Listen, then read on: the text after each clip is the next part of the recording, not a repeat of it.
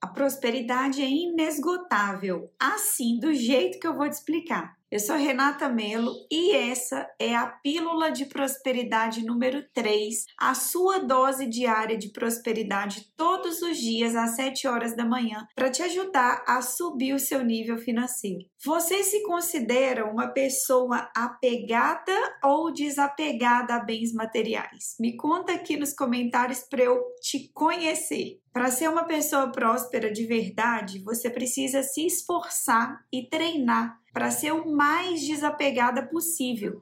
Sem o exercício da caridade, por exemplo, mesmo com 100 milhões de reais no banco, uma pessoa pode se achar pobre. A consciência da abundância é um estado de espírito. Se uma pessoa vive preocupada com dinheiro, com medo de precisar e não ter, não importa o quanto ela já tenha, ela é muito pobre. Ser desapegada a bens materiais te traz leveza de espírito, e com o espírito leve você entende que a fonte de recursos é infinita. De onde vem, vem muito mais. Diferente de pensar, eu não posso gastar, eu não posso doar, porque vai me faltar, entende? Se isso faz sentido para você, já curte esse vídeo para me sinalizar que esse assunto te interessa, assim eu gravo mais vídeos para te ajudar.